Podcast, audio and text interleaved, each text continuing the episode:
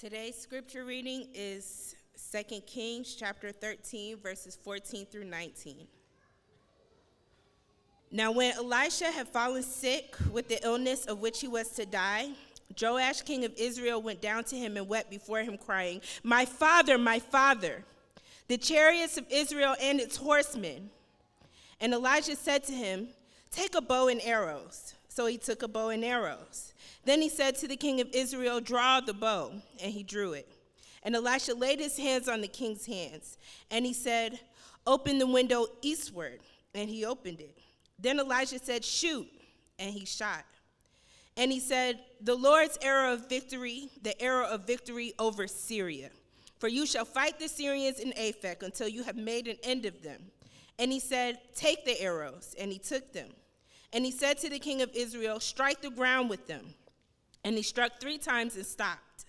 Then the man of God was angry with him and said, You should have struck five or six times. Then you would have struck down Syria until you made an end of it. But now you will strike down Syria only three times. May the Lord add a blessing to the reading and the hearing of his word. Well, most of us were, I'm sure, were raised on the old adage sticks and stones may break my bones, but names will never hurt me. And of course, the idea there was to kind of stiffen our resolve against insults, against name calling and bullying and the like. It was meant to teach us that, you know, a proper response to such words is not anger or being hateful or spiteful or even violence. But soon we learned that that adage just isn't true. I don't know who came up with that. We learned that sticks and stones hurt but so too can words. And in some cases, words hurt more. They cut deeper and they last longer, often carrying more force and more power. We understand this because the Bible reminds us that the universe was shaped and formed by words in Hebrews chapter 11, verse 3. By faith, we understand that the universe was created by the Word of God. Words have power. They shape our everyday, our everyday reality. In Proverbs chapter 18, verse 21, the Bible reminds us that death and life are in the tongue, and those who live and those who love it will eat its fruits. The promises of God come to us in word. The Bible is called the Word of God. We are those in whom, Colossians chapter 3 and verse 16 reminds us, in whom the Word of Christ dwells in all of its richness. We are men and women and children of God. That's what we are. That's what Elijah was. Elijah was called, Elisha was called the man of God. Not because he performed miracles, beloved. That's not why he was called the man of God. He was called the man of God because he spoke the word of God. The people of God carried the word of God. Elisha was the man of God because he brought the word of God to the people of God. And good or bad, tough or tender, most of the people appreciated and respected the word of the Lord. And this is what we see in our text this morning. This is what we see in our text remarkably. As we approach these last days, how important is the Word? How important is the Word? These were the last days of the prophet Elisha. And even the Bible reminds us here that even the great healer couldn't heal himself. For the text reminds us of the certainty of mortality, even for the man and the woman of God. Verse 14, chapter 13, the Bible says that Elisha had fallen sick with an illness of which he was going to die. And when the king, King Joash, when he heard, when he got word of Elisha's sickness, notice what the Bible says in verse 14. Continue. It says that he went down to see him and wept over him. The king went down to see Elisha, the man of God, and he wept over him. Now, this is interesting. This is interesting because the kings had not necessarily had a friendly relationship with Elisha. Elisha, like Elijah before him, had spoken out, had spoken out against the idolatry of the royal family, and had even prophesied against the royal family. And yet, still, here he is, even Joash, coming down to see the man of God. And not just see the man of God in his last days, but to weep. To weep over Elisha. Because, beloved, Joash knew where the real power and he understood where the real respect was in the nation. It was with Jehovah God, it was with the Word of God, it was with the man of God. And so then jo- Joash comes to Elisha, weeps over him, and the Bible says he cried out, My father, my father the chariots and horsemen of Israel. That is so powerful. He understood, he understood the respect that Elisha had.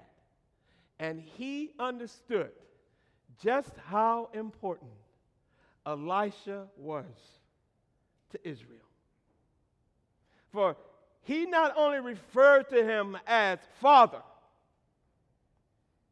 a title signaling his respect for the man of God and the word of God, but he also recognized that Elisha represented what was the real strength and victory behind Israel. Israel was not strong and victorious because they had chariots and horsemen. No, no. Their victory had been, always had been in the Lord. The victory had always been in the name of the Lord. The victory had always been in the word of the Lord. And Elisha, therefore, represented the true chariots.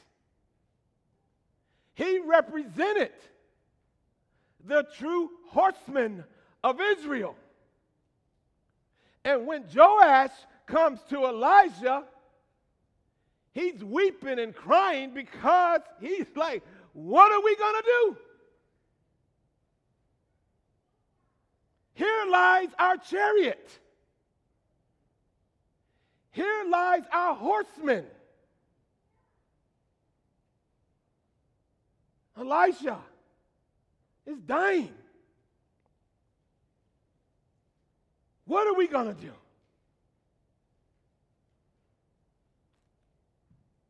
And yet, again, beloved, it's amazing as we've been seeing throughout this series of messages, what we see here again is the mercy of God to undeserving sinners.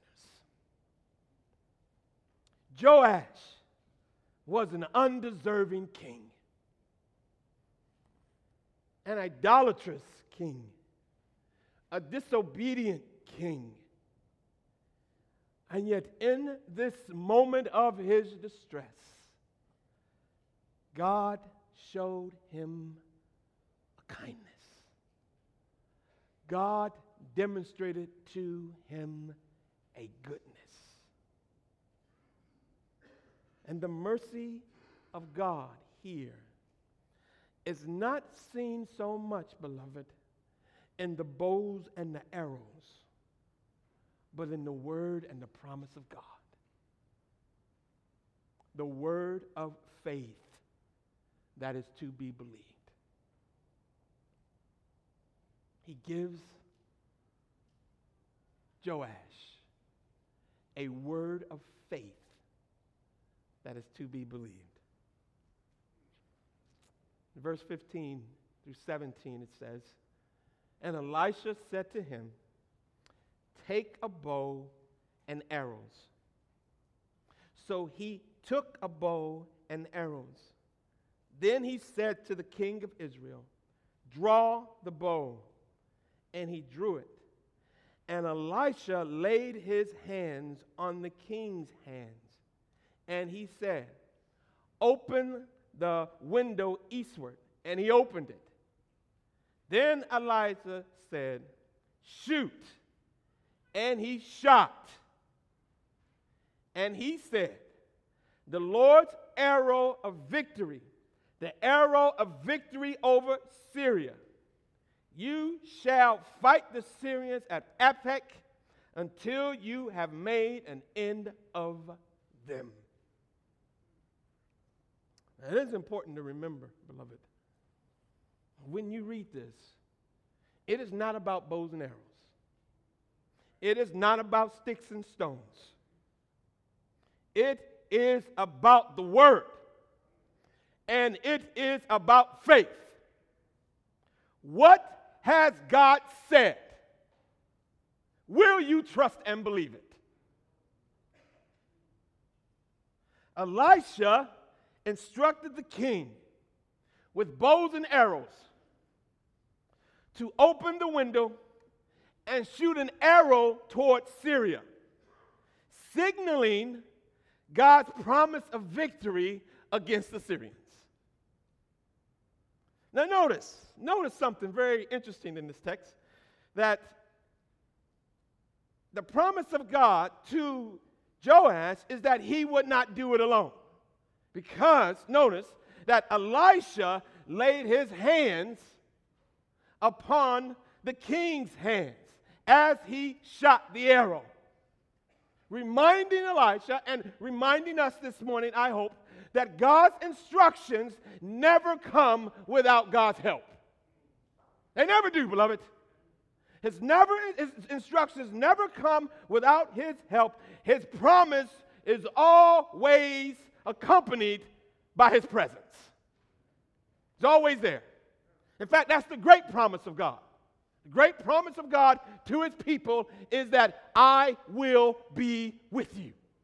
Whatever ever promise God gives you, whatever other promise you are believing, the principal power behind that promise is the presence of God. He says, I'm going to be there. I'm going to be there. Don't worry, Joash. Jehovah God will be with you. And the arrow then was a visible demonstration of the promise of victory. Because you do understand, beloved, that no one arrow was going to take down Syria. He could shoot that arrow all he wants to through that window. That arrow was not taking down Syria. This would only come through trusting, trusting the word of God, trusting this by faith. By faith, beloved. By faith. Because the victory in God always comes by faith. Whatever the challenge, whatever the challenge, faith and trust is the answer. Always is. Always is. This is always true. The Bible teaches and demonstrates this over and over and over again. Faith in God is the key to victory. Faith in God. Now I understand, I understand, I understand. In our lives, whenever we experience some type of victory or breakthrough, there is always some natural explanation for it. Always, always. Some, some explanation involving human effort or scientific explanation or some scientific achievement. There's always. But listen, the Bible teaches us over and over and over again that whatever you see with your eyes or experience in the natural, there behind the shadows is the real power. The power of God in victory. Victory is not by horses or chariots. Victory is not by bows and arrows. You may see the bow, you may watch the arrow, you may ride in the chariot. But that is not the reason for the victory. David didn't slay Goliath because he had a bigger rock and a bigger slingshot. Victory is by faith. What the Bible says. Zechariah chapter 4 and verse 6. Not by might nor by power, but by my spirit, says the Lord of hosts. Psalm 20 and verse 7 says it plainly.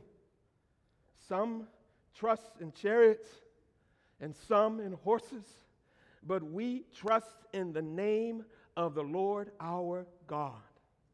God told Joash that he would be victorious over the Syrians. He promised him. But listen, implied in the promise is faith and trust. Implied in the promise is faith and trust. Joash understood, beloved, that he didn't have the horsemen. He didn't have the chariots. You see in chapter 13 and verse 7, you see his father left him barely enough horsemen and barely enough chariots for a parade, much less to go into battle with. He didn't have the horsemen. He didn't have the chariots. And, beloved, it's important to understand that the life of the Christian is the life of faith. It is the life of faith. Everything about our lives is faith. Everything. We walk by faith. 2 Corinthians chapter 5 and, and verse 7, for we walk by faith and not by sight. We see by faith, the Bible tells us in Hebrews chapter 11 and verse 1. Now, faith is the assurance of things hoped for, the conviction of things not seen. We live by faith. In Galatians chapter 2 and verse 20, I have been crucified with Christ. It is no longer I who live, but Christ who lives in me. And the life I now live in the flesh, I live by faith in the Son of God. We live by faith. We walk by faith. Beloved, we are saved by faith. For by grace you have been saved, the Bible says in Ephesians chapter 2 and verse 8, through faith, through faith, and that is not of your own doing. That is not of your own doing, it is the gift of God. Nothing comes fruitfully or finally from God except by faith, by trust, by believing. That's it. I'll share with you a story real quick. By faith, we believed God for this church building that you're sitting in. Now, some of you remember quite fondly and not so quite fondly, not so fondly, that finding a place to hold our weekly worship services was a challenge. It was a challenge. And it seemed like, it seemed like every, every week, Pastor Phil was spotting a new place and getting all excited and coming back and reporting to us. And we were spotting places and coming back and reporting to him. And every time it seemed like we get so close and it would fall through. And then this building came available. And I remember coming over here alone one afternoon and praying and asking the Lord if this was the place for us. Being convinced in my own mind that it was, I laid hands on that corner of the building right out there when you first come in. Not only did I lay hands on this place, but I walked around this building seven times. I did that. I did that. And then after walking around this building seven times, I prayed to the Lord that if this is the place, then let it be confirmed in others as well. And a few days later, he did just that. Now, listen to me, beloved.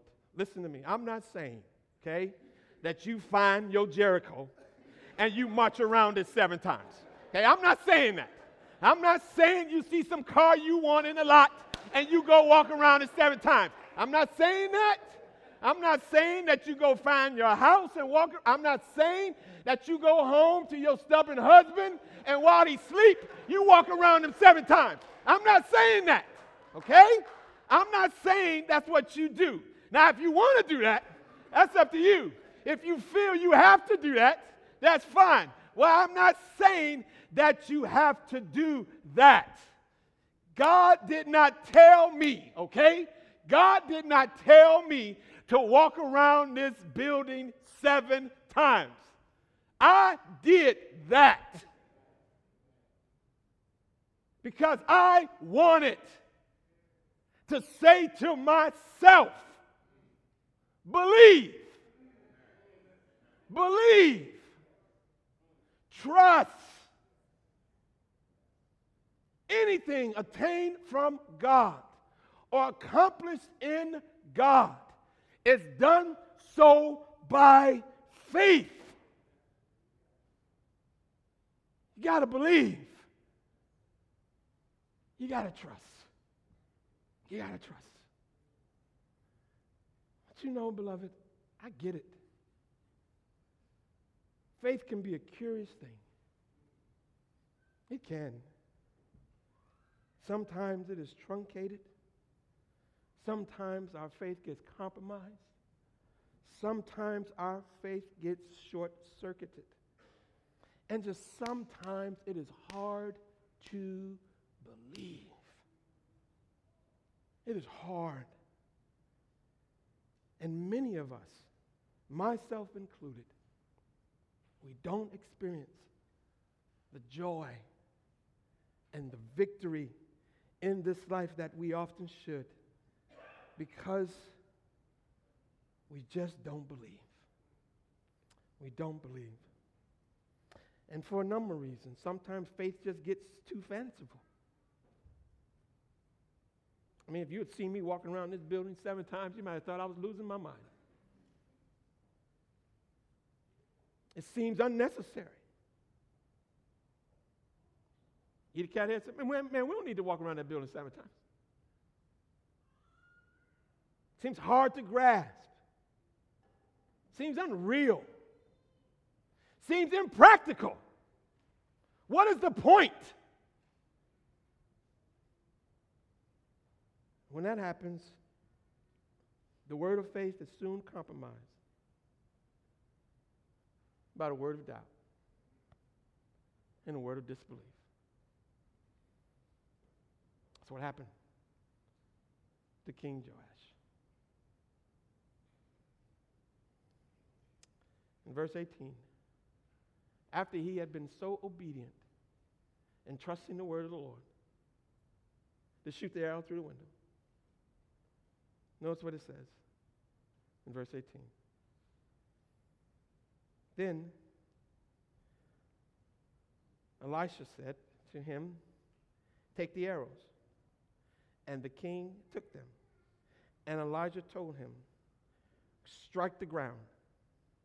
He struck it three times and stopped. Joash was to shoot the arrow through the window, beloved. He did that. He then was to shoot more arrows in the ground. He did that three times. And then notice what it says. He stopped. Now, I don't know. I don't know how many times he was supposed to shoot the arrows in the ground, but it was definitely more than three. It was definitely more than three. And this is what God does, beloved.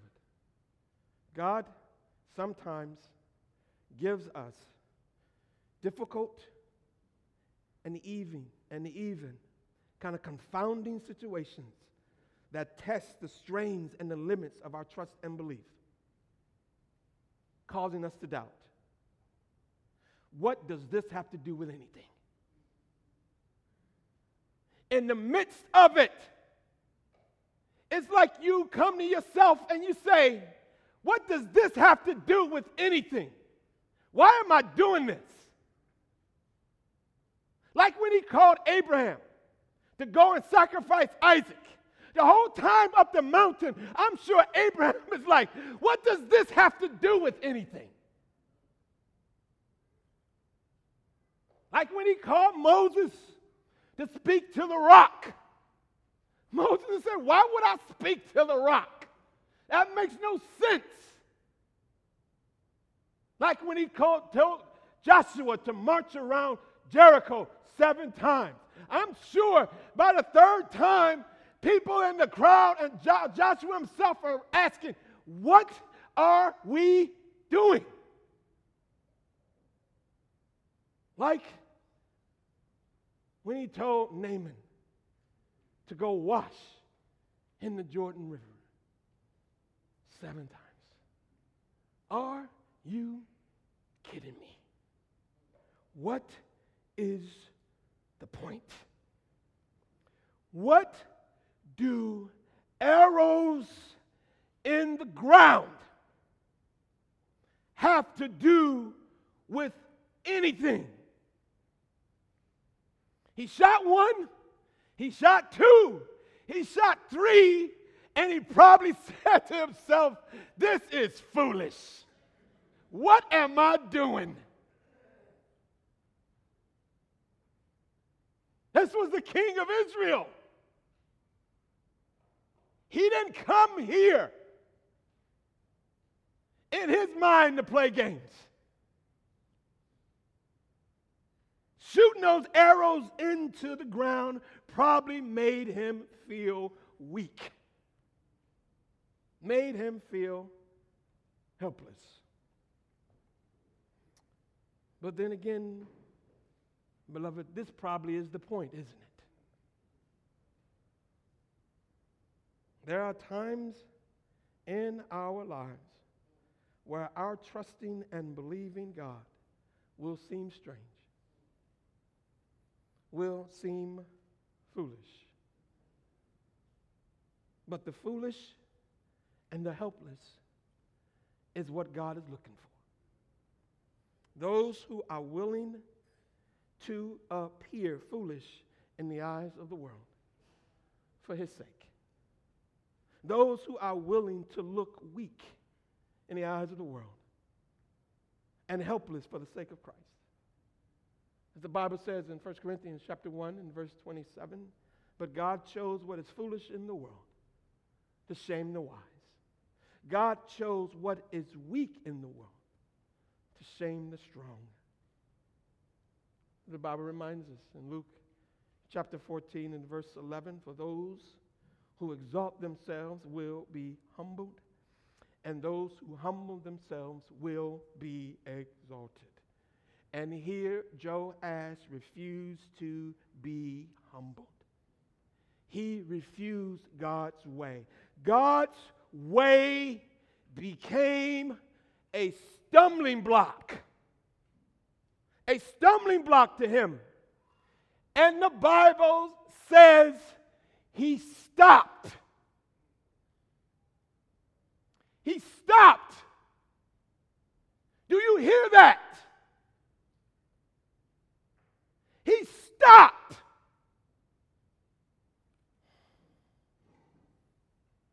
Why did he stop? I don't know. Why do you stop?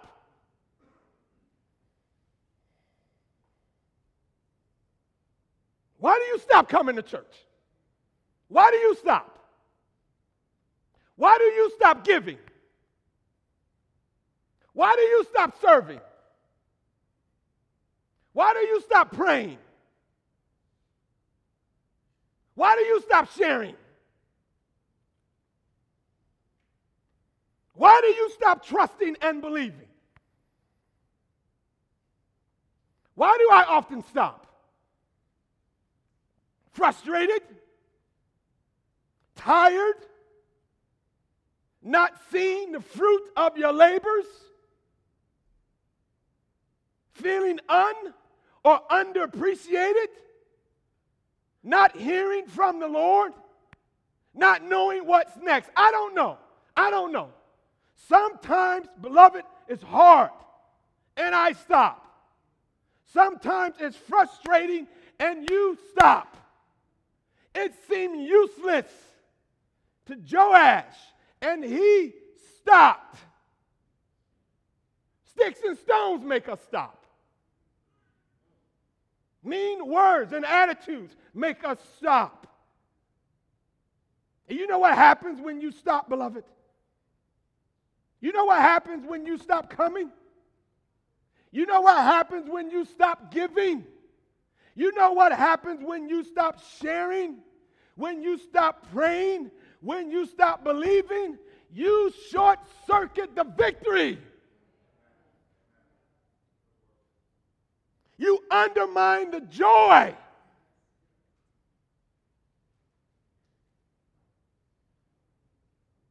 And every time that happens to me, I feel it.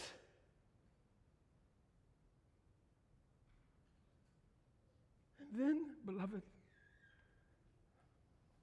I'm reminded this morning once again that as hard as it gets, and as hard as it becomes, I am so glad that Jesus didn't stop. He didn't stop. Jesus didn't stop. Somebody say he didn't stop. He didn't stop. He didn't stop, beloved. Bruised and battered, he didn't stop. Sticks and stones, he didn't stop. Mocked and mutilated, he didn't stop rejected and abandoned, he didn't stop. The blood came streaming down and he didn't stop. He cried out, My Father, my Father, why have you forsaken me? And he didn't stop. Humiliated to death, even death on the cross, and he didn't stop. He didn't stop. Because, beloved, Victory is always by faith. It's always by faith. And not faith in myself, not faith in some politician, not faith in some preacher, but faith in the one who wouldn't, faith in the one who couldn't stop. As Dr. King would say, I'm so glad he didn't stop.